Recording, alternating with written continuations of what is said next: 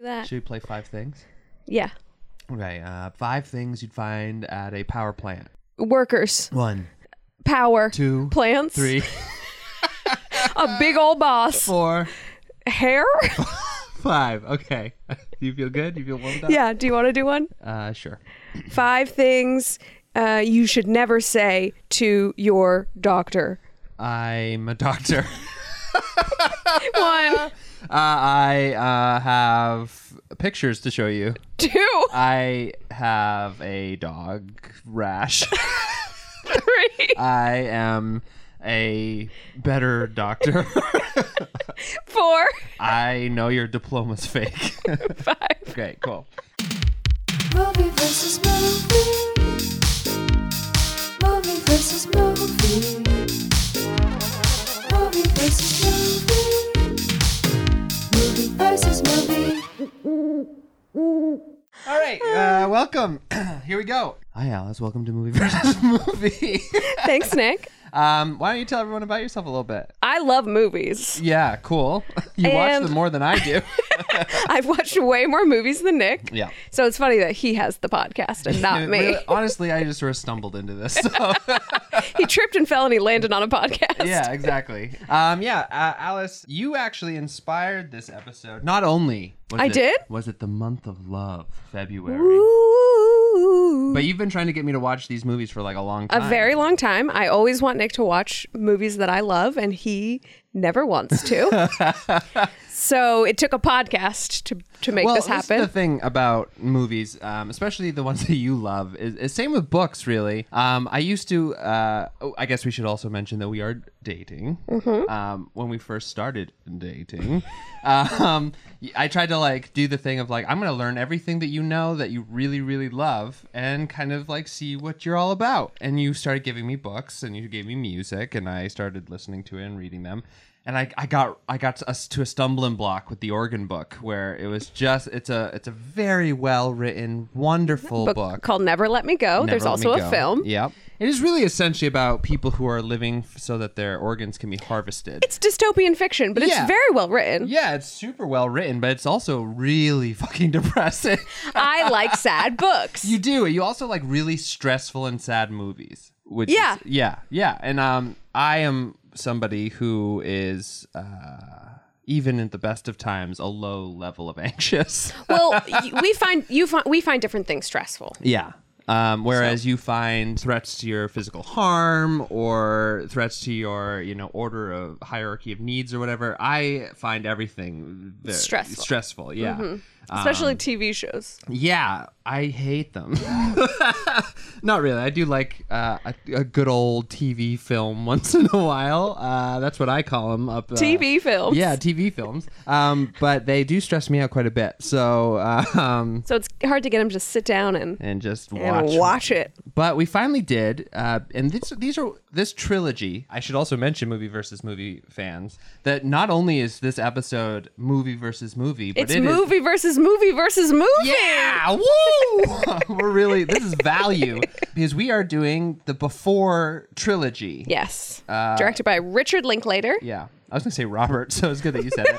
Um, Richard Linklater, who also did Boyhood, really obsessed with like the passage of time. We'll talk about it, but Mm, Lots about time. starring Ethan Hawke and Julie Delpy. who is wonderful. Uh, had never heard of her before. Has she really This done is it? this is what she's most known for. Yeah, that makes sense. I Little French lady. yeah, she's really wonderful in these films. Just to give like a background, they're essentially Mm-hmm. like romance films. Yes. and they are all set nine years apart from each other. Yes, and we're all made 9 years apart from each other. So you see the characters and the actors actually aging throughout the, the three films. which is kind of uh, Richard's little shtick. It is his shtick. He does he does the same thing in Boyhood, except in Boyhood you see the child aging all in one film. Yeah. which I find freaky. It's too much. It's too much. Too quick. It's, too it's too much. It's weird because I think in every other movie thing where you have someone aging, it's just different actors. And so I think that that's what we're used to. That's what we're used to seeing. But in boyhood, he's magically actually getting older and it's the same kid. so is it kind of like a uncanny valley? Do you think? Or? Uh, it, it feels it, it's not as uncanny valley as uncanny valley things really well put. because he, he it is actually is actually aging so it's it's it's, it's not uncanny, it's not it's just it's life. not fake it's just it's it's actually just the passage It's of just time the cosmic horror that is life. it's something a little something called puberty Yeah, yeah. Uh, but this uh, trilogy really sidesteps all of the puberty stuff by starting us off after puberty, correct on a train. First things first, we gotta say that this trilogy of films is really a love letter to public transportation yes in europe in Europe. because the public transportation here Not not not romantic Not only do, do planes, trains, automobiles, buses, boats, boats lots of boats lots of boats, even um, some cars. there's a car there's is a, a car, in car. the third one They not only do they get these characters from place to place, but they make them fall in love. that's right They really, yeah, they, it's beautiful. it is beautiful This is what a, a strong um, social safety net and, an and Correct. investment into our public infrastructure could do. All of us could be in love right now if we had on a train more investments in trains. um, but yeah, so let's start it off with uh, Before Sunrise, made in 1994. released in 1995 Yes. made in 1994 Exactly. So for the We- characters, it's 1994.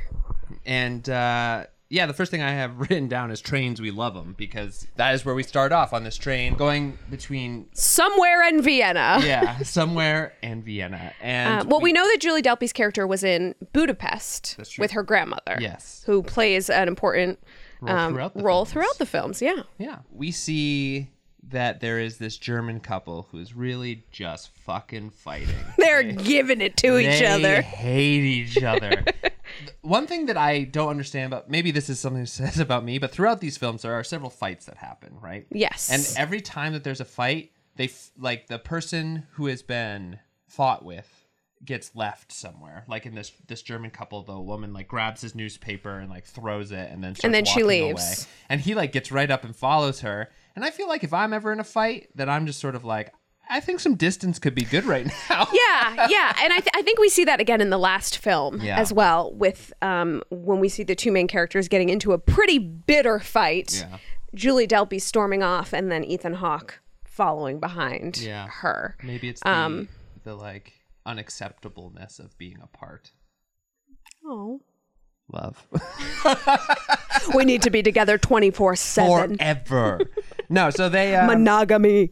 so these two um, start fighting the German couple, and uh, Miss Delphi, Celine. uh, Celine. yeah, she's sort of like, "Fuck this shit! I'm gonna get out of here." And she gets up and she She's wa- trying to read, she's trying to read. which already I'm I'm into it. and you saw yourself in this. Character. I mean, Celine is maybe one of our best woman characters we have. that's wow. That's, I love her. That's a big statement. Maybe it's because I identify with her a lot. Yeah, and you're just like, yeah, I am the best. I woman." am Celine and I rule. Yeah. Uh, yeah, so she gets up and she starts walking to the back of the train a little bit and she sits down and she sees across from her Mr. Ethan Hawke. Mr. Ratman Ethan Hawke, Okay, as Nick so- referred to him. So throughout these Gre- films, greasy Ratman, I believe, were the so throughout words these used. films, the only thing that I really like really picked out as something that was unbelievable or whatever is that anybody could really find this greasy rat person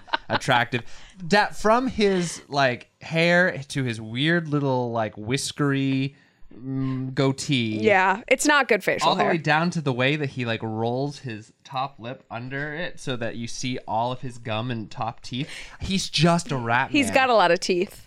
yeah. He does. he's got all of them He's- really. no, he's got. I think he's got more than normal. yeah, but he the thing is is that he's like quite he's quite good in these movies. Both of them. And we'll They talk are about very it. good. They're they're very good movies. Yeah, they're very good, at, but yeah, in a way where I, I was watching the movie and I was like, I even told you I was like, were were these like totally improvised? Nick thought the entire movie was improvised, which is a wild thought to have so the thing about it is when the structure of the film is quite good. No, but it's it's filmed in such a way where it is so naturalistic It's very naturalistic. that at any point in time I was sort of just like, yeah, this is and even the way that the the shots are framed and everything, they're not framed so that they are so that they are cinematic shots. They are framed so that they are real life, that we are looking at re- like how a normal person would see the world. And it makes sense that you would you would think that they were improvised a little bit because their Ethan Hawke and Julie Delpy had a lot of input into their characters, into what they would say. Um, it wasn't just the writers of the film um, giving them scripts. I mean, obviously Julie Delpy, I'm sure, is playing a version of herself. Yeah, right. Um, as is Ethan Prob- Hawke. Yeah, the same with Ethan Hawke, which like makes him even more of a rat man. I, I just think that he yeah, there's something about him that I was just like a little off put by. But at the same time But it doesn't ruin the movie. yeah, it doesn't ruin the movie. And also, I was just sort of like, these are definitely real people, and and I think that me being off put by Ethan Hawke in this movie also like should give the listener a feel for how real these movies were, where it's sort of like, yeah, okay, whatever, man, and not, oh wow, movie star talking to movie star. There's like real. It just feels It's- Mm-hmm. super nice to, and maybe that's why I didn't feel anxious watching it. Uh, was because I could just really settle in, and it was just like people. Mm-hmm. It just talking washes and- over you. yeah, and it just feels like you are sort of party to an experience of these people just talking. I guess we should also get into like the plot of the film is that they they start talking on the train. They have like a really interesting Mm-hmm. They're, cool talk. they're both reading different Yeah. Mm-hmm. books, which they share with each other. Um, Readers, and man. immediately, immediately they start getting into, you know, kind of deep, important yeah. talks. They they're starting to talk about like death and like life Yeah. and Ethan Hawke's ghost grandma. Yeah, I guess that is true. and that's before they even get off the train. yeah. Um, so they have some chemistry. Yeah, and Right off the again, bat. like I, I was not attracted to Ethan Hawke in any of these movies. You were saying like in the first movie that you were like, yeah, I'd, I'd go there, and then Mary Ellen was also like hot as fuck for the first one. I think it's not necessarily him, it's the situation. Yeah, It's this- just such a romantic, Yeah. beautiful set of films and situation. And so they're on the train. Yeah. And then um, Ethan Hawke has a. Uh, Julie is going back to her home in Paris. Ethan Hawke has. His name is Jess. Jesse. Julie Delpy, sorry, Oh. Celine. Let's call them by their character names. So Jesse, um, he has a flight out of Vienna, uh, and he was just going to the bum morning, yeah. around in the morning. He was just going to bum around the evening before. Yeah, he doesn't have money for a hotel. So he asks her to get off the train with him. Yeah, like there's this great thing where they're having a great talk, and he's like, "Oh man, it's really sucks that I have to go," and then he leaves, and then he comes back and he's like, "Hey, this is crazy. Would you want to get off the train?" with Hey, I me?" just met you. Yeah, and this And is this is crazy. crazy. Want to get off this train, Train with, with me? me. um, yeah, and so they and she's like, yeah, sure. And they get off, and then they just, like you said, start wandering around the Vienna. Yeah, the city, and it's just really beautiful. And the most of the rest of the film is them talking and walking and doing various uh, activities. They they run into these two uh, Austrian. Actors. I mean, they must. I Community we're theater re- actors. we're really hoping they're a gay couple. We don't know, but it feels like that's maybe what the film is telling us.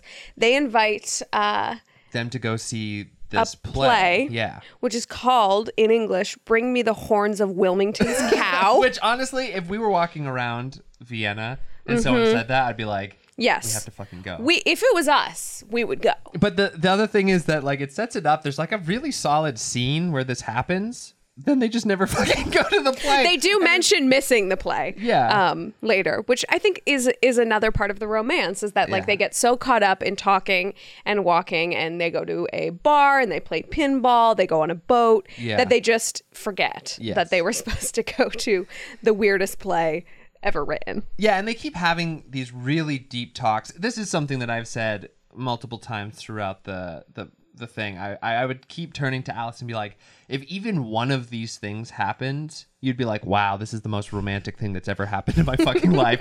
Like if someone asked you to get off the train with them and like go wander around Vienna and keep talking with them for the day, even if you say no, you're like, that was a fucking romantic thing. Even if, I mean, unless it's like a creepy, scary situation, but But I also think that the films, especially the later ones, they acknowledge Yeah. how wild and romantic and once in a lifetime this the experience of the first film is. Yeah. And so I think that that even adds to how realistic and real they feel because in the second film, we have Jesse writing a book, a whole book about that experience because it was so formative and so important in his life, even though it was only one night. Yeah, we'll get to, to the second movie as well, because honestly, that's my favorite of the three. Ah, Um, but the sec, the first one, so they, they they talk to these play people. They're talking about death and love and life, and like Celine is low key depressed, right?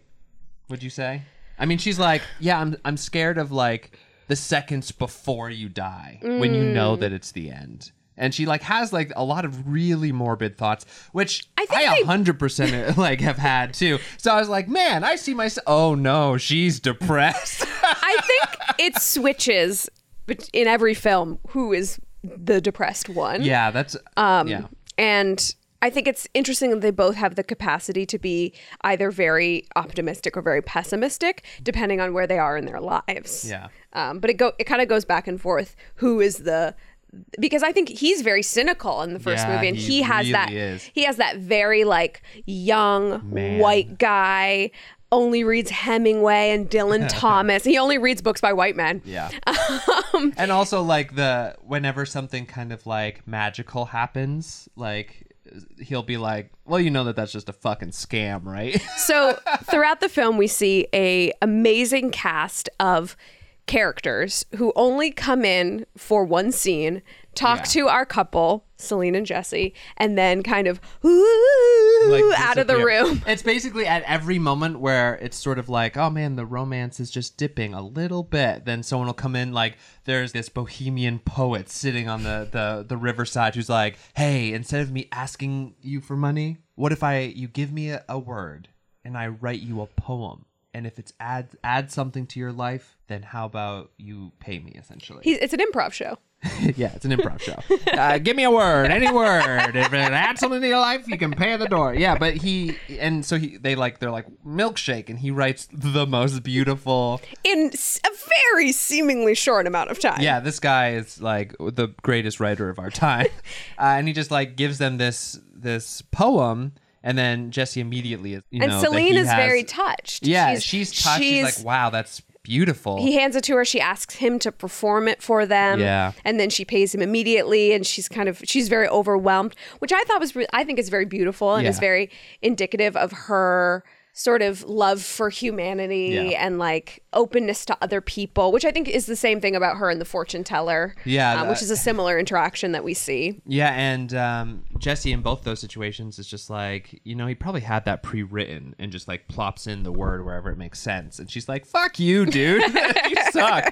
Uh, which is great. I-, I love that every time he is just like a little bit of like a dick and like trying to like smooth over the magic of the night, she just is just like, you suck. Stop doing that. I have written in my notes, she drags him so quickly. Yeah, really. like she is making fun of him and giving him shit from the train, like right when they meet, um, which is great because he needs it. Yeah, and I mean, so before they have these like magical encounters, they go to a record s- a record shop, and she's like, "Oh, I love this record. Uh, maybe I'll find it somewhere else." And there's a listening booth in the back of the uh, the record, Which Nick store. did not believe existed, but, no, but, uh, totally it makes did. So much sense why there were so many baby booms like shortly after. So the many record baby stores. booms? Yeah, like because basically you take somebody who's like, I love this beautiful piece of music to me, and you shove them in a phone booth.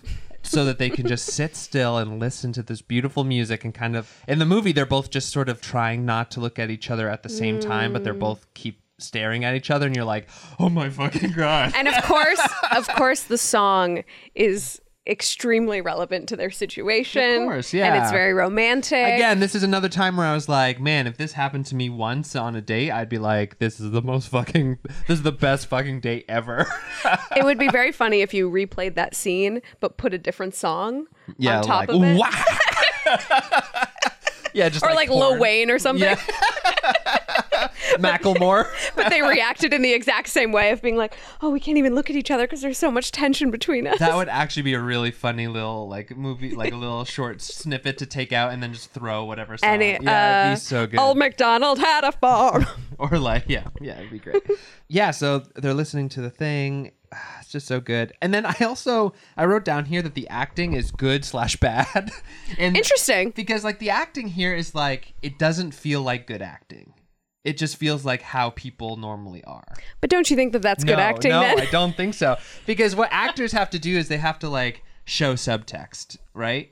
Mm-hmm. And they have to like really be essentially acting is all about taking um, commonly understood gestures, phrases, facial expressions, feelings, and then putting those into place so that you can direct the audience to see like what the characters are doing, right? And in this one, there's none of that because they they're just sort of living and experiencing it, but they're just like, oh, God, it's it's so hard for me to say without being such a pretentious douche. But like they to me, I just find it so believable and Yeah, it's- so realistic that I, I don't think about the yeah, acting. at, at, ev- at any moment though, I wasn't like, wow, this is fantastic acting. I was just like, yeah, these are just people talking, and then that way it doesn't feel really isn't like that a nice? movie. It feels more like a documentary. a very romantic documentary. But like, yeah, it feels like the same way I, when I watch a documentary and people are talking. I don't feel like they're like, oh wow, what fantastic acting that Okay. person did when they told the story of like a ghost encounter in their life or whatever.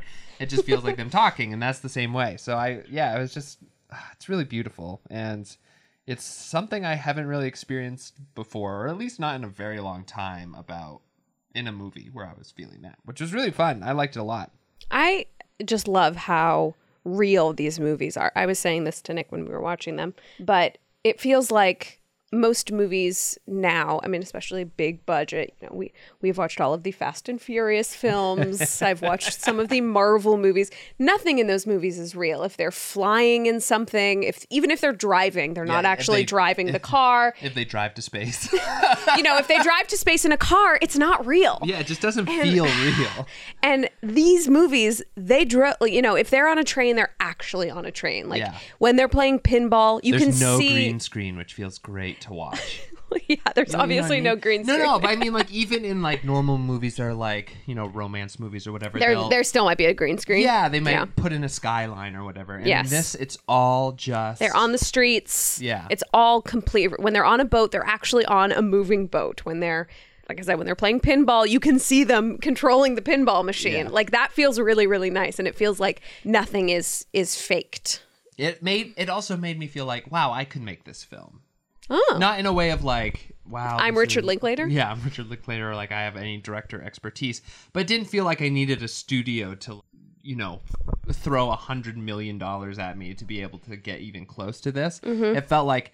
Wow, I could just grab my camera and I could go out and if I was really intentional about how I shot everything and like had really great actors and things like And that. good script. Yeah, w- that we could make this happen, which was a cool feeling as well. I like, yeah, I, I felt really invested in not only the the the film, but also the the project that this art. It's sort of like an art piece where it's like it's a project that now has lasted, you know, twenty eight years or whatever it is, and it just feels, yeah, it just feels good to to be in it with them because it feels like you're part of it in a weird way because you are witnessing this.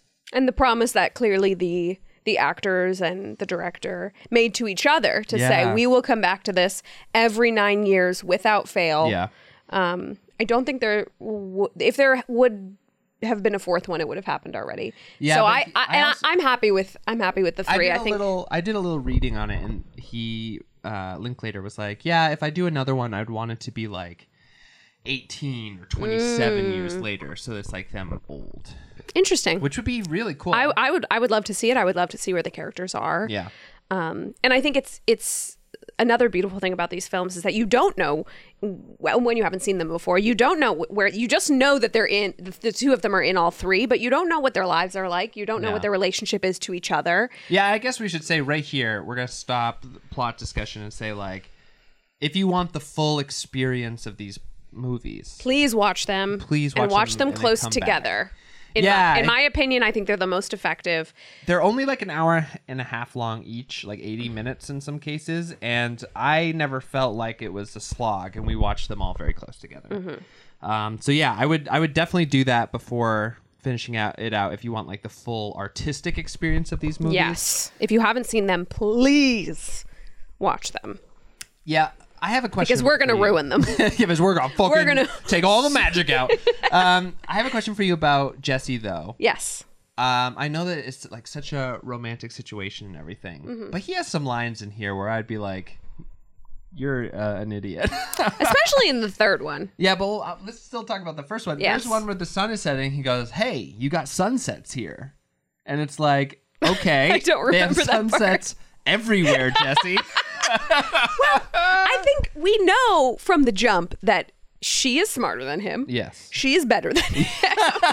and these are feminist movies. Like they're they're positing that like you know she's gonna come down to his level.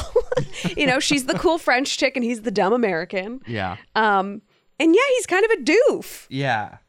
And they also like but he's worthy of her. Yeah, b- and also it does require like a little bit of suspension of disabl- disbelief. As we were talking after the first one, they were on a train for probably at least an hour, let's say. Mm-hmm. They get off and then they just walk around for about eight hours.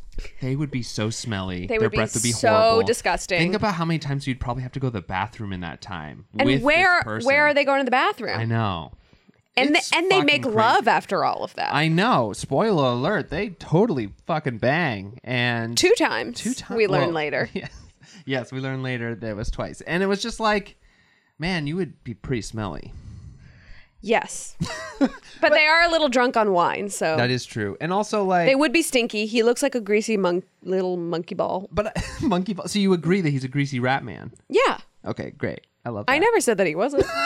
I just said that you said he was. Yeah, and that's true. I, I speak the truth. Yeah, in he this has a case. rat face. And I don't think Ethan Hawke is attractive. do you think what? I just think it's Is he- really romantic the yeah, but has he, situation. been, has he been in a lot of other things? Like Ethan Hawke's like a name- Hamlet 2000 playing Hamlet. Well, that I mean, greatest role ever. But what else? What else has he like been in? That's like a real big movie. Has he been? That's in such a good question. I don't know. Um I, I can't feel like think we of a should single know as the movie podcast people. yeah, I'm gonna listen. You vamp about Ethan Hawke while I look this up. I know he was married to Uma Thurman and their daughter is on Stranger Things. okay. and she's really good. And uh, I don't know. I think Uma Thurman's more important than him. They're divorced now, though. oh no! I believe. that's so sad. Right? Yeah. He's also written three novels, apparently. just like, in the Jesse. movies. Okay, I cool. thought we were No, going to say the same thing, but we didn't. No, we didn't. We uh, we're not there yet. He was in Dead Poet Society. Okay. that I think was his kind of his big break. okay, okay. Here, this is what he's been in. Quiz Show, 1994. Oh yes, that classic movie. Everyone knows that quiz Gattaca. show. I've heard of that before, but I don't know. Joe the King, Hamlet 2000, Training Day, The Jimmy Show. I don't know any of these fucking movies. Oh my god. I mean, do we think he's more? I mean, he's very famous, but it seems like he's been in a But, like, lot of why? small movies. Why are you famous? Is he famous because of these movies? Before the devil knows you're dead. I feel like the devil would always know when you're dead because that's like when you meet the devil, right? That's a thinker. I'm gonna have to think on that. I guess I guess if you're also like at a at the railroad tracks, maybe you got like hit by a train. He's like, you want to make oh no, and then that brief moment you knew the devil before. these movies are about life and death, but Yeah. they don't tend to talk about the devil in these films. these are the i mean honestly these are the questions the, the conversations they were having for those eight hours yes. you know They said, remember before the devil knows you're dead? oh he was in total recall in 2012 oh. and great. the purge he's also in the purge Oh, And relevant. the same year as before midnight that's really sad and he's in boyhood okay all these yeah he's not famous for anything this is stupid um yeah so yeah ethan hawke How did he become famous as a as a rat faced boy? yeah i guess he didn't and there you go I mean, everyone knows who he is, yeah yeah but w- should they? Yeah. This is this is a question for you, audience. Should we know Ethan Hawke? Is he worth it? is he worth it? Is it- is he it- just a rat faced little boy? Is it worth it to bet on Ethan Hawke? Should what are we betting? Our lives. then no, I'm not betting on Ethan Hawke. okay. So the other thing is that like if you have a conversation with someone you've just met and it can last in a comfortable way for more than like an hour. That's your soulmate. yeah, you're just like, okay, now we have to see each other all the time because we can do this. But imagine you just meet somebody And you can just talk and talk and, and, talk, talk, and talk and talk and talk. about deep, important subjects. Yeah. It's they never talk about TV shows. Yeah. They don't really talk about media, books, culture. They talk about like history and culture, like but like high art culture. yes, yes. He refers to her as a Botticelli angel. Yeah. And Um, she's like, here's all these graves of the the missing people. That yeah, washed Nick ashore." thought Hmm. that part was funny. Well, no, there's a part where there's a part where Ethan Hawke is like, so they just kept washing ashore, and she's like, yeah. And I just thought like, And he thought it was funny that dead bodies were washing I- up on I the just shore thought- with no names. I just thought it was like, why why are these bodies continuously washing ashore? Don't you think the town would be like, what is happening here? I, think that- I don't think that's the point of the story. Yeah, well, in my mind, you know, that was the story. that just bodies and bodies and bodies and bodies. yeah, let the bodies hit the floor. I Let the guess. bodies at the floor. Okay. Uh, anyway, yeah. So they, if you have a conversation like that, it's like, okay, we have to, Keep this going. yeah, in some way, It is. I mean, it's it's a it's a magical little story. yeah. It's a magical realistic story, and magical realism is my favorite genre. Okay, yeah, and then so they miss the play. They don't see the play. They go to a carnival. Yeah, they They're go to on a, they're on a carnival. Ferris wheel, They go to- and that is yeah. when they have their first kiss. And there's a moment where she's like, or one of them says like, "Hold me right now," because I feel like I'm dissolving into like molecules or whatever. And it's like a pretty beautiful moment of like, do you, I think isn't that in the second movie? it might be, but like I, Yeah, remember because he says that he hasn't been touched in so long. He feels like if someone were to touch him, he would He'd dissolve dissolve, into into molecules. God, there is a lot of good lines. in There's a these lot of movies. great They're- moments. They're very good. And also, um, I will say though that there's sort of moments where all of those special magical characters feel like NPCs in a video game, where they come up and they're like, "We have a quest for you." Maybe you should explain that because not Yeah. everyone knows what NPC means. Yeah, so like a quest giver in a video game is just like a NPC that has dialogue that you A can interact with. non-player character is Yeah, what exactly. it stands for. I'll translate. Ah! and and a lot of the characters in this movie, like the poet on the uh, the river, the and fortune teller, the fortune teller, some other ones, the bartender the bartender, who they're gives all them like- the bottle of wine. they all eventually like say yes and add something to their little night in a really selfless, nice way. They move the plot forward. They come in kind of mystically, and then we never see them that person again. yeah and they feel and in in that way it feels kind of ethereal and like l- as though they are these npcs Mm-hmm. And I So- think as the films progress, as we see the second one and the third one, we see that less and less. yeah But that's because their relationship becomes more grounded and more real. yeah which is kind of sad in a It's way. kind of It- sad. well, I it's- mean, they're also getting older, but it's also Yeah.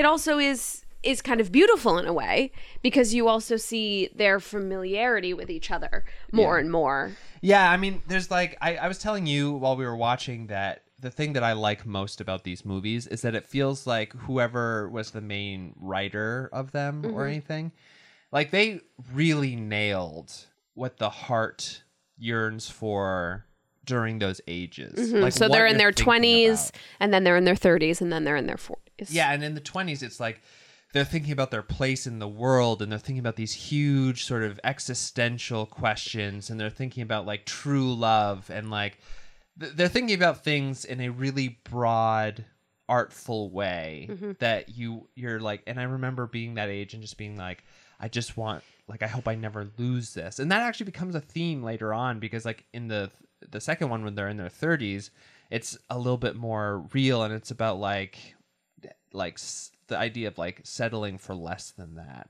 Hmm. and in the last one it's all about like like we are so people of the world that we have like what is the the meaning in our lives right now have we Hmm. lost ourselves to the demands of day to day The everyday yeah demands, and i think that it's drudgery. like, and i can't speak to the the final one yet but like the second one too like i've been so in that mindset um, and it just feels like the first two nail it so specifically that I was like, wow, this is like crazy that they were able to so specifically target that that that s- like soul of being in those ages and just like that is what is shown and i think that's the hu- the biggest triumph of these movies um, other than being romantic as fuck. So romantic. So romantic.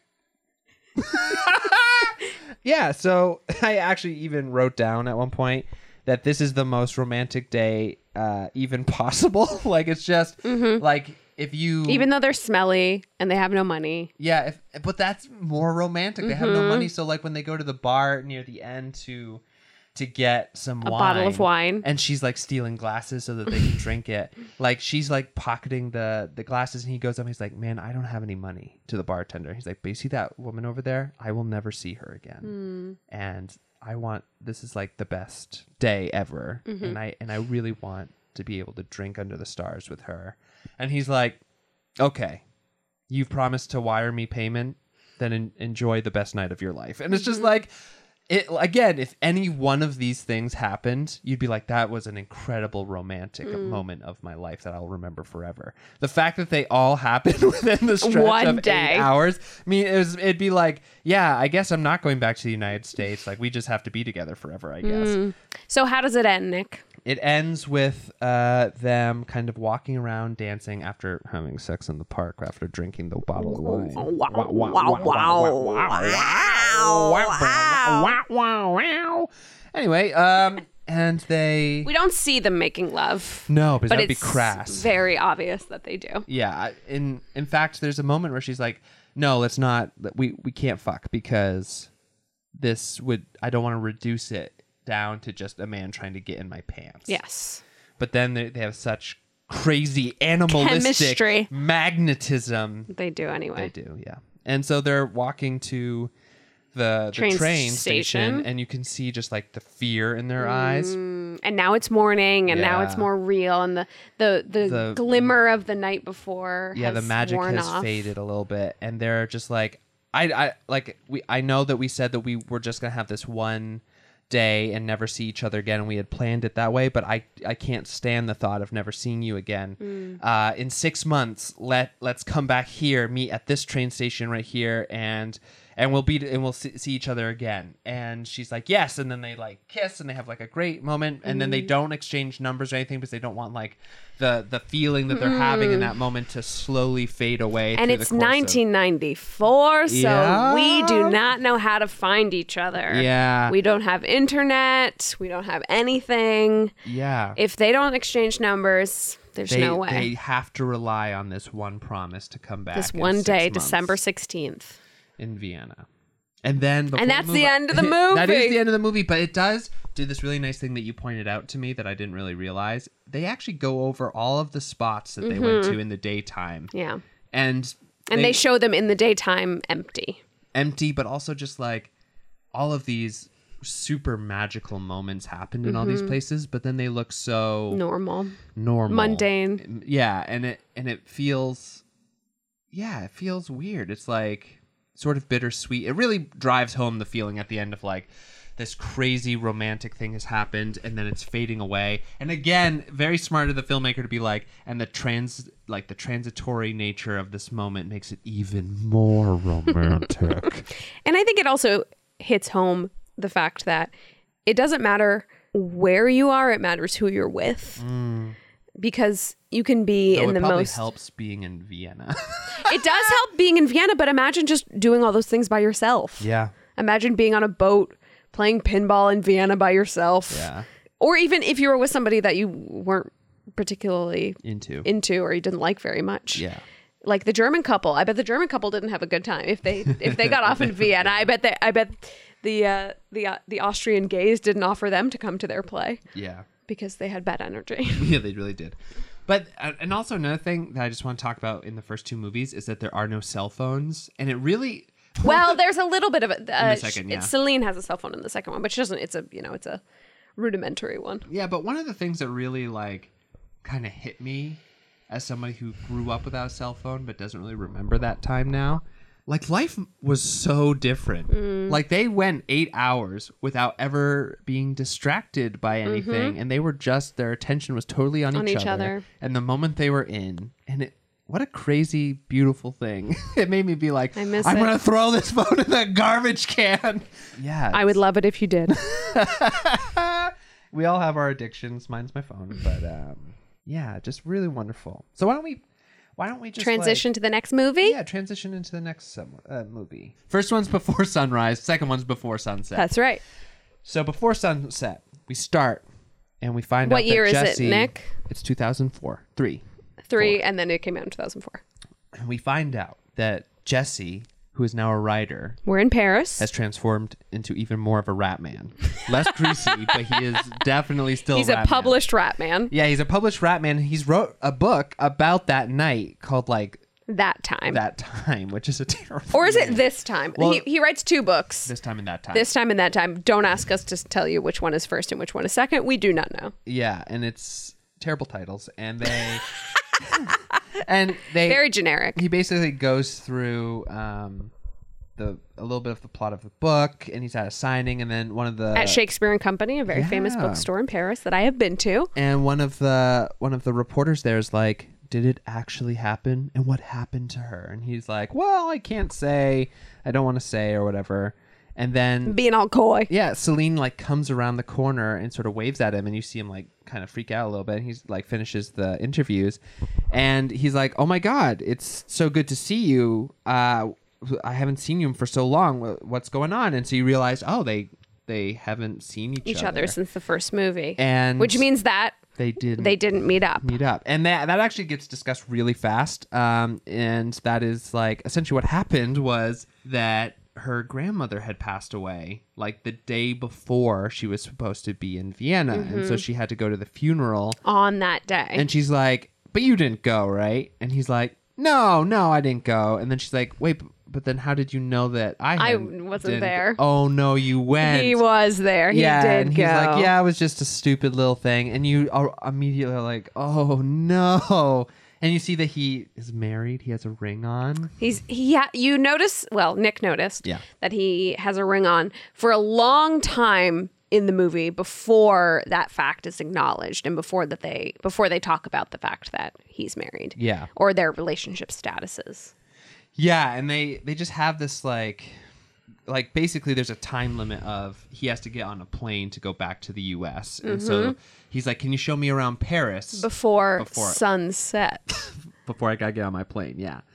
Which is at sunset. Which is the name of the movie. uh, and so they do that, and they start walking around, and I wrote it I like how this the movie goes almost immediately back to the original format. yeah, immediately it's like you so- see the beginning is very different Yes. from the Yes, yes, the yes. original movie with the with the book signing and there's all these people and but suddenly boom we're back to Jesse and Celine Yeah. talking and walking. Well, it's actually interesting that like the first movie, second movie, and third movie, the first five to ten to twenty minutes, I think, kind of in progression, and it starts with them around other people. Mm-hmm. Yes. and then, but but I think that it's also sort of like you could say that's sort of symbolic in how much their lives are affected by other people, and slowly Mm-hmm. It gets throughout the- more and more. gets more and more, so Yeah. that the time w- that we have with just them becomes less and less as the series Mm-hmm. goes on. But which is indicative of their relationship with each other and the each amount of other time and that the they world, actually yeah. get to spend with each other. Yeah, and so they start walking around, and one thing that you see that I love that the movie does is that they actually switched sort of like cynical optimist sort of perspectives, Mm-hmm. where Jesse's like, "Yeah, you know what? I think that the world on on the whole is getting better," and S- Celine, who's like an environmental uh, lawyer and Activist. activist, is like. Are you fucking kidding me? like, uh, like everything is burning she around lists us." everything that's that's going wrong. And it's funny because it it feels like that now. Yeah, Um, and it's interesting to see. Oh, it also felt like that in 2004. yeah yeah and it just is um and actually in the third one one of the side characters is like it oh every generation feels like the world is ending around them um and so i, I Mm. And it's never ended yet, but we'll see. yeah we'll see it kind of feels more real this time um but yeah so that and then they like you said immediately kind of jump back into where they left off They but talk they're- about sex almost Yeah. immediately. Mm-hmm. yeah they're like way more comfortable with it like in, the, in the first one they were always talking about these kind of lofty Mm-hmm. things and this time they start with talking about jobs they Yes. talk about They catch up a little bit. yeah, like what's happening in their life, sex, all that kind of stuff. Um, but still, they sort of drift from that into like the greater like perspectives behind or like the the driving force of why people have these conversations like what is it what greater point of humanity are they trying to reach in and like i immediately i immediately was like man if i could just have try to have like one of these types of conversations a week i feel like i would be a lot more like interesting and interested in the world because I'd be constantly looking for other stuff in it. And I, I, I don't know. It just it feels good to that they still were thinking that way. It sort of reveals them for who they are, you know. I think part of the reason I love these movies is because I love conversation and I love deep, long, meaningful conversations Yeah. without cell phones. Yeah, yeah, and I think that um, the true the true magic of the movie and the romance of these movies is the amount of attention that is just directed on each other. And maybe that's because we'll talk about it later, but like I didn't think that the third movie was as romantic. Well, And I'm not at that age yet, and I do think that you have to watch each of these at the age that they are to really probably appreciate Mm-hmm. it. So I'm very excited to revisit before midnight when I'm around that age, but like I don't know, it just well, life has has really gotten in the way in Yeah. in a lot of ways, and I was I was saying this to Nick again during the movie is uh, I go to a summer camp every year, and it's a very idyllic situation.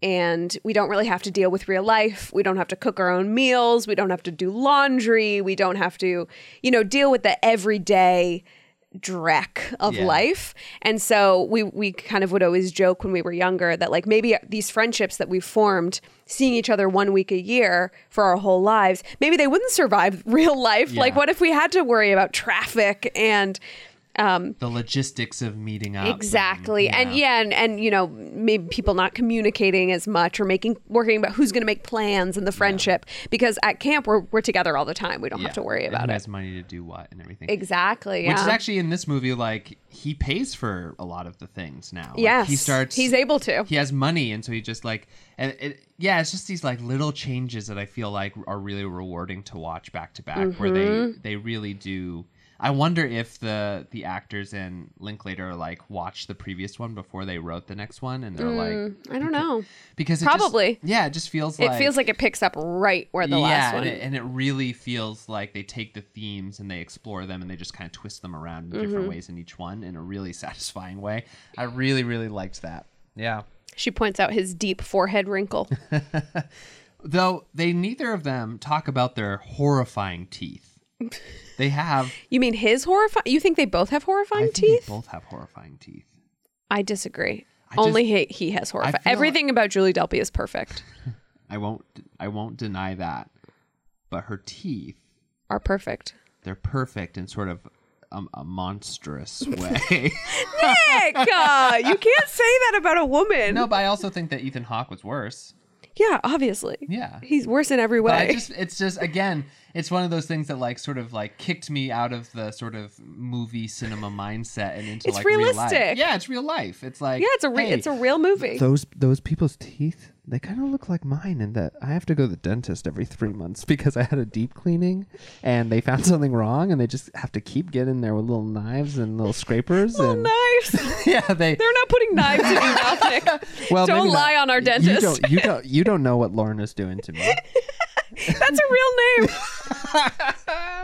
anyway um yeah I what if she's listening, Nick? Lorna, uh, please stop talking about how I need to eat more celery and less sweets. It's kind She's of gonna give weird. someone an eating disorder. Yeah, That, for real. Like, come on, Lorna. Let- It's not a dentist job. That's like, uh, you know. that's no one's job. no one needs to tell anyone to eat celery. Exactly. It's uh, it's a, Celery's gross. it's a horrifying aromatic. You know. it is. yeah. Um, but yeah, so the the movie continues on. They go on a, a beautiful boat ride that's like a tourist trap, but she, he kind of convinces her to go. And Um, he, he he's kind of constantly. She's saying uh, throughout the film, uh, you you have have to to, catch you, your have to get you flight. have to catch your plane. You have to catch your plane. He's like, ah, no, I got plenty of time. I'm gonna be sitting at the airport for an hour. I got it. It's fine. It's fine. He doesn't want to get on that plane. And, And, and you realize that, and like she, they're both in a relationship now. He's he has a son, He has a son named which is Hank. hard. And he his son is four. yeah, and but the thing is, is that he is very open with like I don't like my wife. Yes. And th- he's like, she got pregnant. I felt responsible. Mm-hmm. I wanted to be like the men that I admire and take responsibility for this action.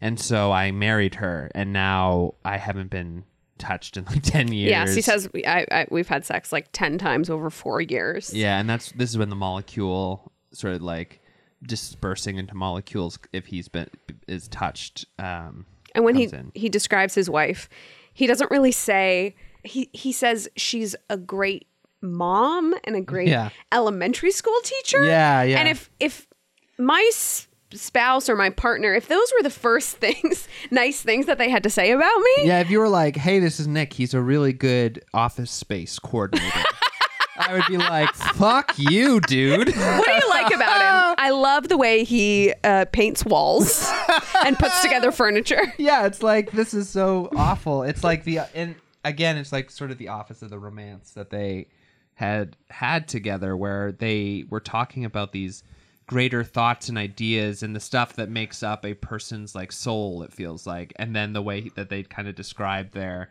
current partners are that like oh they're very they're very attractive and they like sh- Celine is like he's a, a war photojournalist Yeah. but also has like a really kind of interesting thing she says, which, which is does not super go towards the greater part of the movie, but I thought was really really fascinating and had me think about photojournalists in a different way after that, where Hmm. Yeah. she was like, yeah, he- she he saw like a homeless man and he wanted to take a picture. And he was like going up to this homeless person who ne- obviously needed help, and instead was like adjusting his collar so that he could take a better photograph. And I thought that that was like such an interesting I have no memory of that. yeah, it really stood out to me. I don't know. I don't why. remember that part of the movie at all. But but I thought that it was also like similarly to how he described uh, his wife. She basically just said like, yeah, he's really good at his job, but also he lacks like a fundamental humanity that Mm. I need in my life. I mean, they're obviously wanting to be with each other. Yeah. And I think that that even before either of them discusses their relationship status, Yeah. they know. Yeah. I mean, we learn later, is it in the, the third one? That Mm-hmm. he writes that book so that he can find her. Yeah, I think it's actually in this one. She that he's basically like, you know, I think I wrote this book because I thought that there might have been a chance that I could have found you, like that maybe I would run into you in a Paris bookshop or whatever. And she goes to the bookstore because she sees that he wrote that yeah, book. and and she's like reads the book, and then at first she it's so She has interesting. mixed feelings about the way Yeah. she's portrayed in the book, Yeah, which but- I get. yeah, but also like there's this really interesting thing where she like reads it, and at first she's like, yeah, no, I loved it, it was really great, congratulations, but by the end she's like. Like it fucking just de- like made me depressed, man. Because like now it brought up all these feelings of like who I used to be and like what I was looking for, and I've just totally caved on all of it. And it's like such a a feeling of leaving your early adulthood and into the middle of your life, where you're just sort of like Well, they're in their 30s. That was not middle of their life. well, we don't know what happens to that. Maybe it's exactly middle. We never know. ah! Yeah, I think that it, there's this this moment of like the realism that creeps in by the like that the world forces on you and our society forces on you. They still have that awareness to try to actively fight against it, but it's slowly washing over them in a way that they're not super aware of. And Mm. I think that that is so. Again, it's like. The perfect snapshot of a of a feeling of an age, and oh, it's so good. I Mm-hmm. Yeah, lo- I these really movies are love it. incredible. Um, and I just saw your note that said Alice is crying, oh yeah, Alice did start sobbing multiple times through these movies. mostly um, at the end of the last one. yeah, and so they start walking back to to. They go to a Celine's house. cafe. Yeah, but- They they go to you know they they walk around Paris. Uh, they go on a boat, and then eventually they hop in the the driver. yeah. Um. So they're driven. and she, and he's like, "I'll yeah." we'll- Um, Jesse's driver. We'll drive you home um, before they drive into the airport. And then she's just like, "Fucking let me out right now! I don't want to be in this car with you anymore." Because it's he's like a constant reminder of what she she wants out of Mm-hmm. life. I think is my interpretation. But um, and then he kind of like soothes her, and then they go, and he's like, "I'm gonna walk her to her door." Uh, and we meet Che the cat, star of the film. Che Diaz, the cat. Yeah, who is this wonderful little kitty that loves being held and scratched. Um, they walk up like six flights of stairs while Mm-hmm. just sort of like looking at each other and like almost touching each other, and it's like very hot. It's very Meow, sexy. Says Che the cat. Yeah, Che's watching and Che's into it. Yeah, Che is always watching. That's terrifying. and uh, then they kind of like go up and he's like hey before i leave can you play me one of your songs because you said that you're like a guitarist and she's like yeah you can i have one she says, I only have three songs in English. I have one about my cat one about my ex-boyfriend and, and a, waltz. And he's- Which is really burying the lead, Yeah. Celine. and and he's like okay why don't you play me the waltz and she's like uh She's like, I okay." haven't played it in a while. It's not going to be good. it's going to be good. yeah because it's about fucking jesse and their And it's wonderful night. gorgeous, also and she's really good you know at what's playing the guitar and frustrating to singing. me is that like uh, when you look out into the world it's so hard to even find somebody who like doesn't want to explain NFTs to you, but both of these people have made artistic works based on their first meeting with each other. It's like, fuck you guys. This is so again, Oh, wonderful. again, Fuck you Nick, this guys. is the movie acknowledging how rare and beautiful and amazing what happens in the first movie is. Yeah. and it's it's the world of the films taking that really, really seriously. yeah. And I mean, of course, they're extraordinary people, right? They're both extremely smart. They both love poetry and music and art. And like, they're both, you know, very knowledgeable about all of And those they're things. both, He like- recites poetry to her in the first one. Yeah, and they're like, how both- many du- young 20 year old dudes do you know who can just recite poetry to you? Yeah, and, Oh, Like, they're, and they're both like super accepting of each other. Like she accepts that he's a rat man uh, that lives in a sewer, and he accepts that she's much smarter and better than him. that she that she is uh, one of the angelic hosts that serve our Lord and Savior or whatever. Anyway, yeah, Or they, whatever. They keep uh, they keep So look- she- like she a plays- long shot of them Yep. just sitting, and he she just plays the whole song for him, and it's gorgeous. fucking beautiful. And he's like, okay, just one more. And she's like, no, you said one. You should go get your fucking plane or whatever. And he's like, um, just after some tea, but she's brewing tea. And she's like, do you like chamomile? And then He puts on Nina Simone. she puts on Nina Simone. he puts on Nina Oh, Simone. he does. Oh, yeah. And then she's. it's, I mean, it's her CD, but he puts it on. and then she's like kind of like dancing to it and kind of being like, "Have you ever seen her in concert?" She's like, "Ooh, ah," and she like kind of has this like funny little like weird dance thing. She's She doing. has seen. She has seen. Nina, she did see Nina Simone in concert before she died. And then she just kind of looks at him and goes, "You are gonna miss your plane." And he kind of whispers, "Yeah, I am." And that's the end of And the that's movie. the end of the movie. It's so great. My favorite of the three. Oh, so beautiful. That's some infidelity that we can feel good about. yeah, uh, in our, too often in our culture are cheating narratives looked on with disdain. Honestly, they're the most romantic. no, I, the thing that I, the thing that I think the movie does smartly about that part of it is that he's just really honest. Like, I just don't love her. Yeah, I think he. Yeah, he sets it up very well. That like, and I think we also we learn more in the third movie that she's not. Not, not the good. she's not a good person. She's not the good person. Um, and it, it is really sad that like clearly these two characters are meant to be together, Yeah. but he has in the intervening time has you know married somebody and had a child. yeah. um, which was clearly not right. But I mean, he loves, loves, loves his son, Yeah. um, and so that that part of it is pretty beautiful. Yeah, and I mean, okay, so now we're in uh, Before Before midnight, midnight, the final film. 2013. Yeah, and oh, God, it's there's so much to talk about.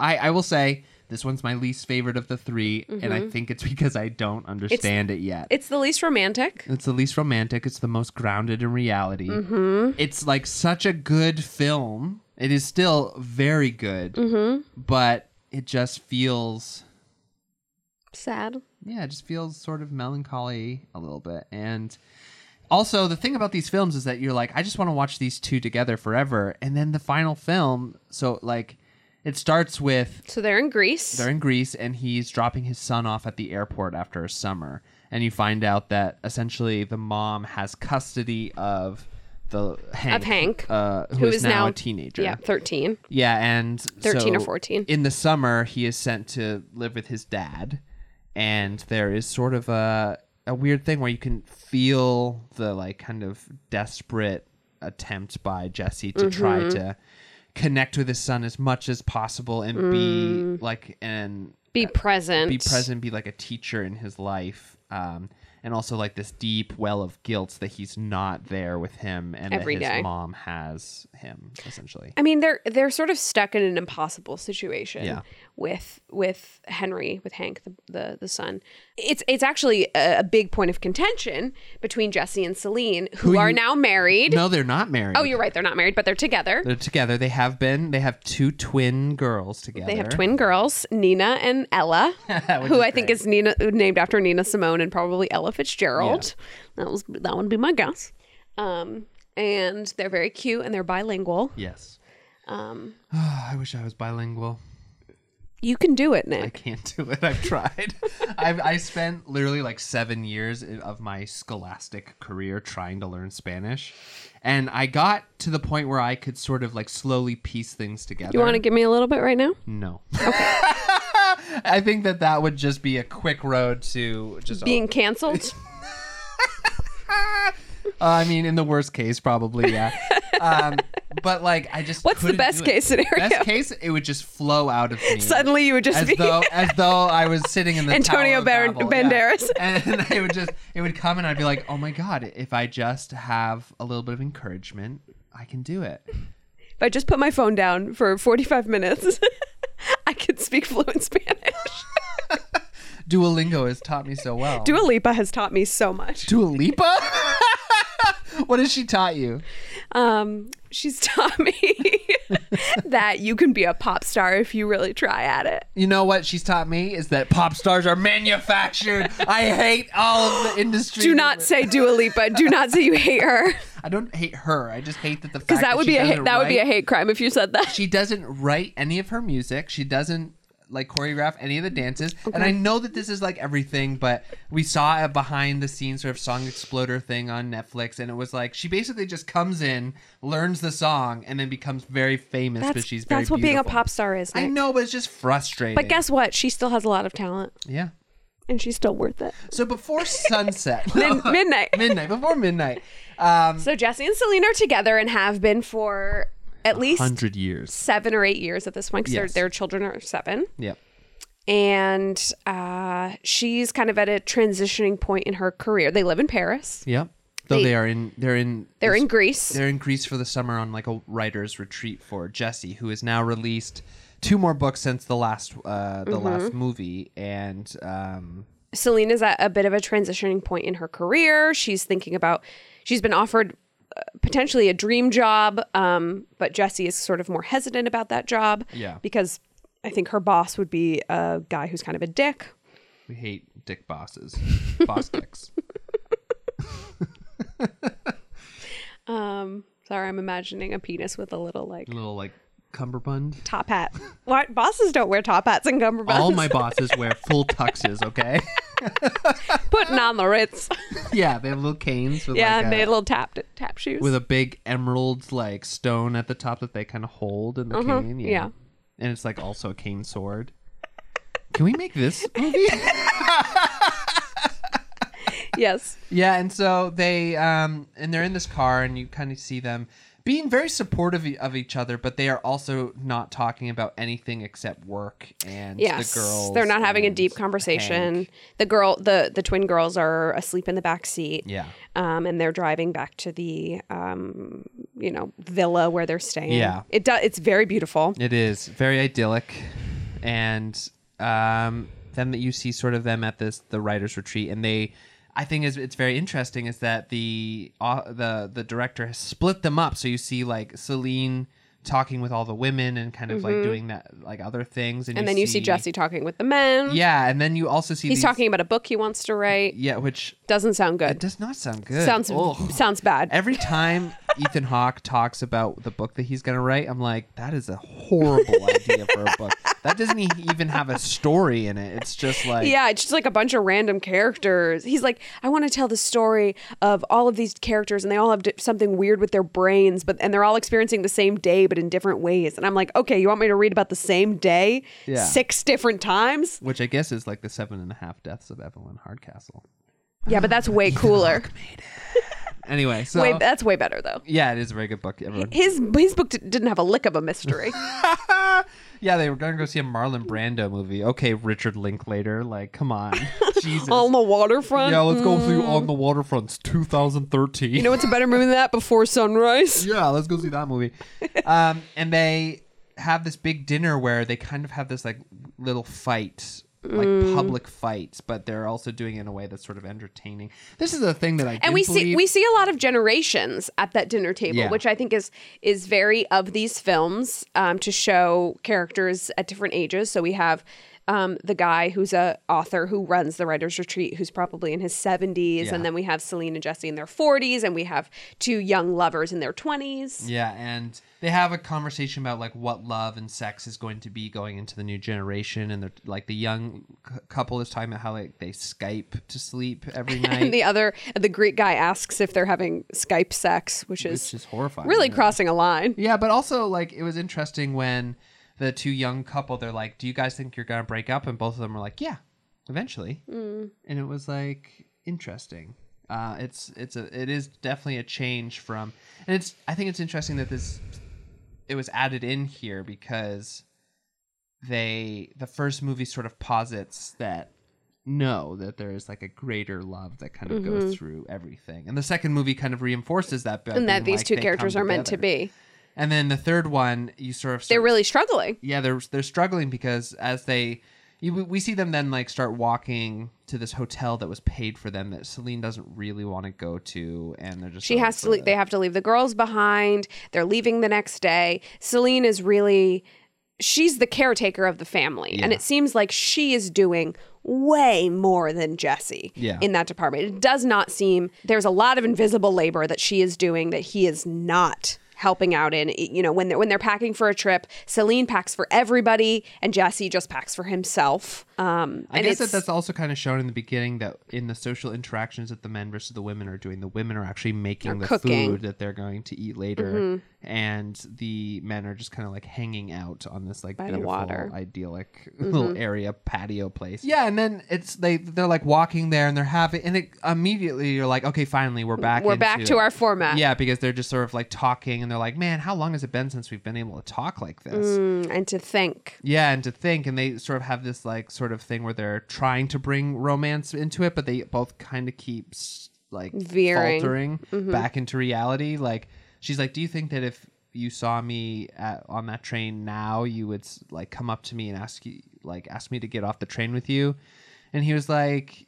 Ah, and then she's like, "You wouldn't, would you?" And she was like, "I was just looking for some romance," and so that there was like this. She Yeah. asks a lot of loaded questions. Yeah, and also it does feel like what the movie is trying to give you is sort of like this idea between truth and quote unquote right or romantic answer. It's sort of like the the real answer doesn't always match up with how we want the world to be and it makes it sort of feel like man you can feel the toll that just life has taken upon the the love and romance Mm-hmm. And of the all, relationship. yeah, I mean, and all those things are hard. Having kids is hard. and she didn't I kind of Living in, a, you know, being from separate countries is hard. Yeah, like- Divorce. they you find out that like Hank uh, basically was smuggled out of New York when um, Jesse and Celine went back to France to give for her to give birth. To and the it was a hard, twins. it was a hard pregnancy. yeah, it was a hard pregnancy, and then Jesse had to like go back and try to get custody of Hank because like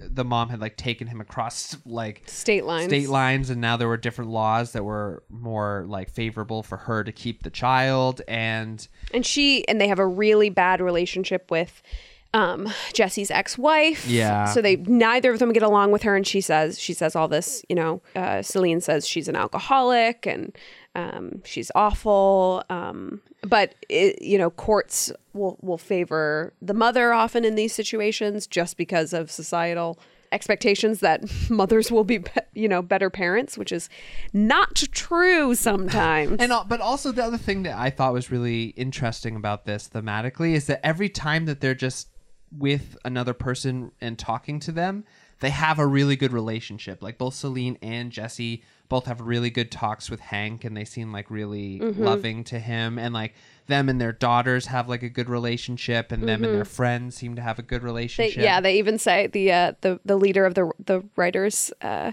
retreat says this is the first time we've had an author here whose partner was more interesting Yeah. than him, which I really loved. And yeah, I thought that um, it's interesting because then the only thing that's getting in the way is all of the logistics of life. Yes, Like he Jesse kind of wants to go back to Chicago so that he can be with Hank during his teenage years, and she's like, "I absolutely do not want to go to Chicago because I finally have this dream job that I want to take." And like she feels as though after and the- she's European. Like Yeah. she she mm, is a person that seems to need to live in Europe. Paris. Yeah, and she like after becoming a mother feels as though her identity has been taken from her and like the logistics of just like being alive with a family and all that kind of stuff has taken away something from them which again i'm i'm really interested to see when i'm like 40 or whatever and watch this film again if that's going to be really resonant because that's really scary and sad um but yeah the feeling of the the idea that you are losing something when you're in your 30s and then now in your 40s that you have lost something you've lost a sense of who you were in in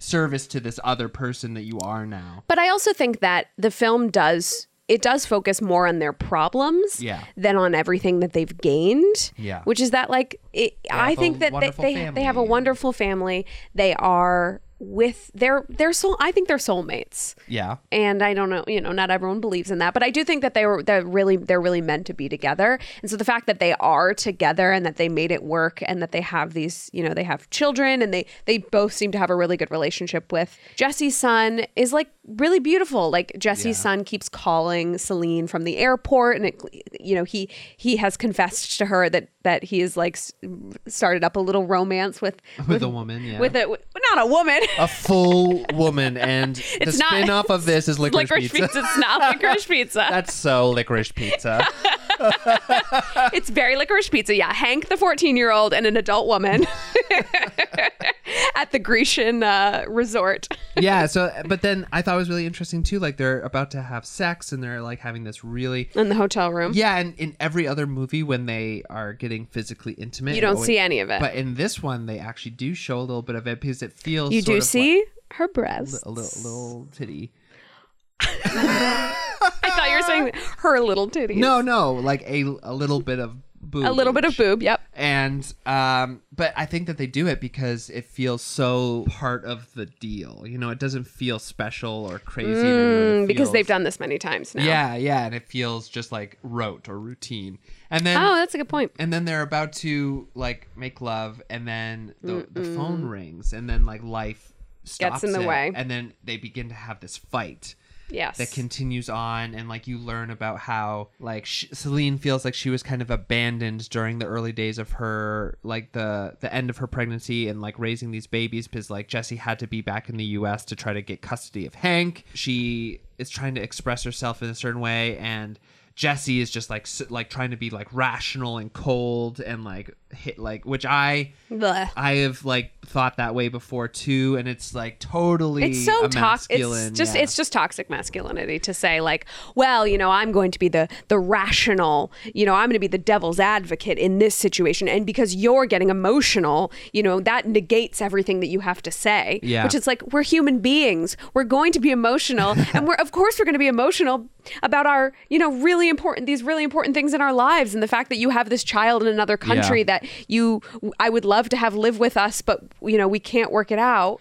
Yeah, and it also it, it's interesting because I felt myself swapping between them quite a bit because there are on, points like when whose side that you were yeah, on. because it- there are points where Jesse is good just argument, like- then. Yeah, because like Jesse is like at certain points like if you don't want to go, we're not going. I'm like super devoted to you and the girls, and like I love this life we have together, and I love you, and I am devoted to you. But then she keeps like bringing up these things that like try to like tear down that like connection with each other. And then there's also a moment where it's sort of one of them or both of them maybe have cheated on the other. Ah, and- yeah, sweet, Which yes, is she- never really resolved. she brings up a moment that um that on one of his book tours Yeah. where she had suspicions that he that he had cheated on her and he never like denies He it. never denies it. She sa- she says to me, she says, "Swear on the girls that you did not cheat on me." And and all he says is like, "I am devoted to you. I am here with you," which to me is, is a is a concession of guilt. Yeah. Um. But I also think that there there's But he says like, "Hey, you were at a conference and there was like this person, old boyfriend. an old boyfriend. Like after his mom died, you went to him. Yeah. Mm-hmm.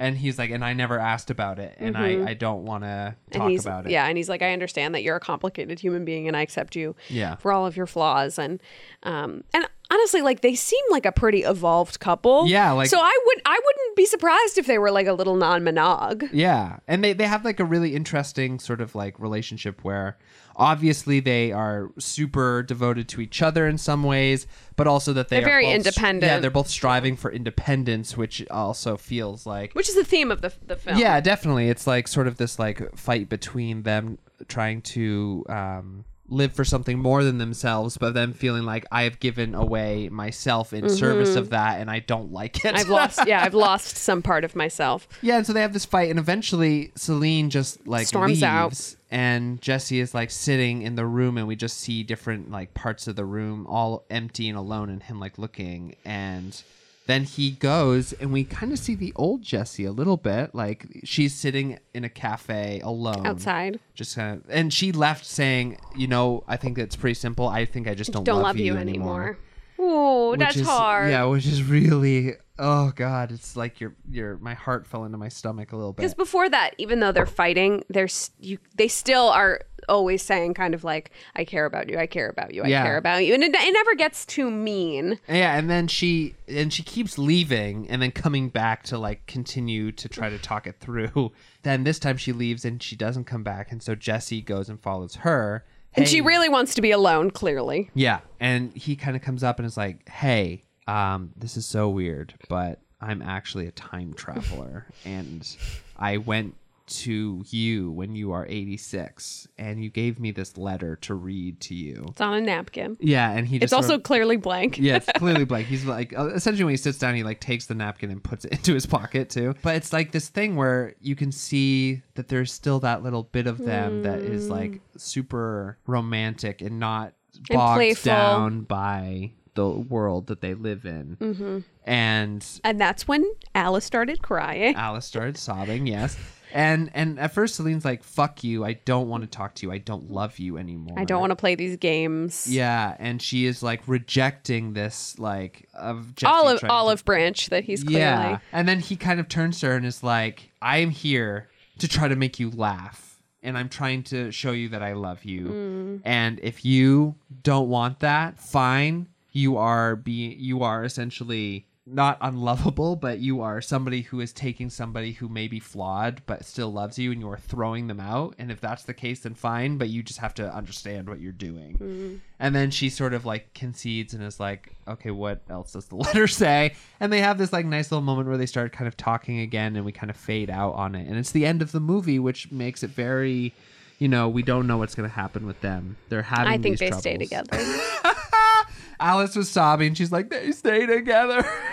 of course they do. They're meant to be together. yeah. And I just, There's Yeah. too much history. and like thinking back on it now it's still it's very beautiful and still very like instead of romantic it feels very loving in a weird way and there's just like that little bit of romance that they tease you with at the end to show that it's still there a little bit Yeah. but yeah still my least favorite of the three because it does Brings you back down to earth. yeah it really a lot of reality creeps in and it feels sad Yeah. yeah, I cried the most at that one. yeah because it does feel like there is a tangible loss that they're dealing with but Mm. that they are still who they are and and i think that that's also kind of sad to show that they are still who they were and also that they have lost something but they still have something else and i think Mm-hmm. Yeah. that it's it is beautiful but it's sad I'd be I would be very interested to see what they would do with a fourth movie. yeah i, I would actually really love to see if they could really capture And they could have the little girls grown up. yeah They could and- play they could be played by the same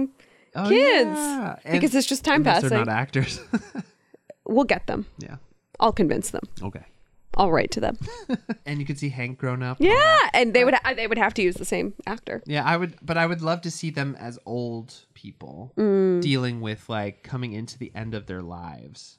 Well, they do talk about, you know, would they be together in 56 more yeah, years? and it's like ah, um, um, and it's just like because that is something that I think about a lot. Which this is kind of a downer, but like thinking about after your career is not ahead of you anymore, your family life is still there, but it's like in a very different way. You're not like a driving force in it anymore. You're sort of like a passenger into in that time as you're older and have less, you know, I, I mean, in my family, it feels that way where my grandparents and everything were more reliant on my parents, and like my parents had a more active role in like shaping me and shaping kind of family policy, I guess. Um, but I would really love to see how that affects their their love for each other and their their relationship because then you truly have.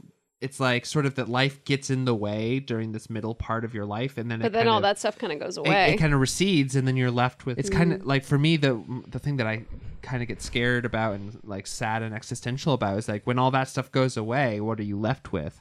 If you've given all of this time and energy into solving for those problems, and then all of it goes away, are you just left with like emptiness? And I think that that is a God, that's and I so dark. and I would really love to see this this movie talk to that because I think again the true triumph of these movies are that they are so good at identifying a feeling of a a, a time period and an age that they express so eloquently without ever like talking about it specifically but they they just embody that age so well Do you think the next one will be called Before Noon?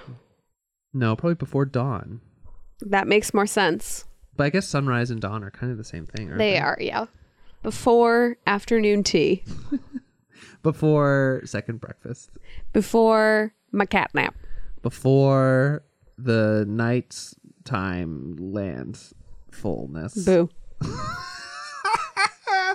Um, that you know, I just did the math. If they w- if they were doing a fourth one, it would have to come out this year. Yeah, I don't Not think that they're doing not, they're this. not, Yeah, I but- think that he said like. But it's 20 interesting. years or something. It's after. interesting that uh no, it would be eighteen Nick. No, but I'm saying that he said in the 20s, like 27 years, he wants to maybe. do Oh my another one. god, he's gonna be dead. We'll see.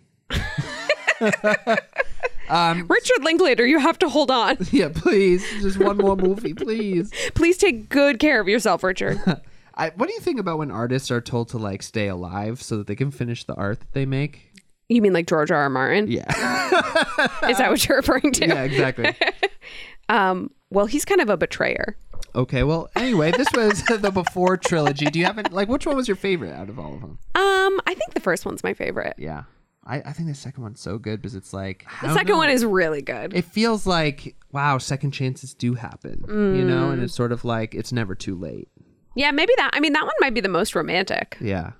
But they do they fall in love again, which is harder. Oh! It's not just this one special night. It's like And there's a bookstore. oh, you fucking nerd. Oh, I yeah, I'm the fucking Oh, book nerd. I'm the nerd here. were you doing over there reading? I'm the nerd of this podcast. All right. Listen, I'm gonna go play D and D while you go read your books. NPCs. hmm. Any final thoughts about the before trilogy? Would you recommend these? Like how? I would you- recommend these to everyone. Um, if you like love action movies, then you have bad taste, and you should watch more movies whoa, like whoa, this. Whoa, whoa, whoa. Let's. I mean, are these good? Yes. Are they good as as good as *Malignant*? I'm not sure. I I don't even have a comment on that. yeah, I think I would also agree. R- Hard recommend to everyone. Watch it. These are with- some. These is my favorite trilogy of all time. I think that they are. what about watching them alone though? You watched them alone the first time, right? You mean like by myself? Yeah. yes. What? How'd that feel? Uh, sad. Do you think that it's But I better love watching it with somebody or? Um, I mean, it's nice watching them with someone that you love. Oh, thank you. Yeah, I, I that I would also recommend that. Like, I would h- do a hard recommend in either case, but I would recommend watching them with somebody that you love. Um, Even just a friend, yeah, even just a friend, because I think that. because It, it might turn into something more. but also, I think that it's just nice to revel in the connection that the movie is showing, and then having that connection to like come out of it and feel uh, in your life as well. I think is more meaningful than to to have the movie end and then be like, "Will this ever happen to me?" I think like like you said, even if it's just a friend or if it's like A pet. a pet or whatever, just like having someone to be like there with you and having that connection to hold on to, I think helps the movie the the feeling of the movie last. I don't know if, if you think about that. Hmm. Yeah. Uh, yeah, it was nice. I've uh, I've never watched them with anyone else, so Well, thank you so much for coming on the podcast, Alice.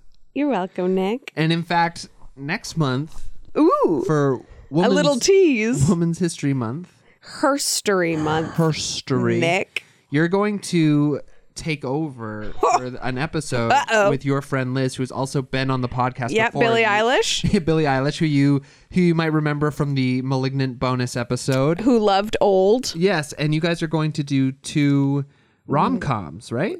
Some woman centric, something woman centric. Okay, uh, We're so not sure yet. It's gonna be exactly. loose. Uh, I'll probably post something either on our Twitter or Instagram or something about what it is before. It'll it be comes loose. out. We'll be loose. I don't know what that means. we'll be loose women. I don't know how you do that on a podcast, but you just wait and see. I can't wait. Maybe we'll wait. drink a little wine. Excellent. um, anyway, so thank you so much for coming on, Alice. I can't wait to to see what you guys do next. I will be editing that episode, so it will be a pleasure. I will be listening to it just like everyone else for the first time. Aw. Um, and Thanks. then after that, I'll be back for the next month. I think uh, we're doing f- in April um, two satires because it's April Fools. That was my idea. yeah, um, You're welcome, everyone. Yeah, I think that we're gonna. I, I think I'm gonna do Death of Stalin. Maybe I've heard that's good. I've never seen it. It seems interesting, and uh, I'll have another new guest on that one. I think. Um, and then we'll go into the summer. Uh, maybe Mary Ellen will come back for one, or maybe we'll keep going with guests. Uh, who knows? But thank you so much for listening, everyone, and we will see you next time. Goodbye. Goodbye.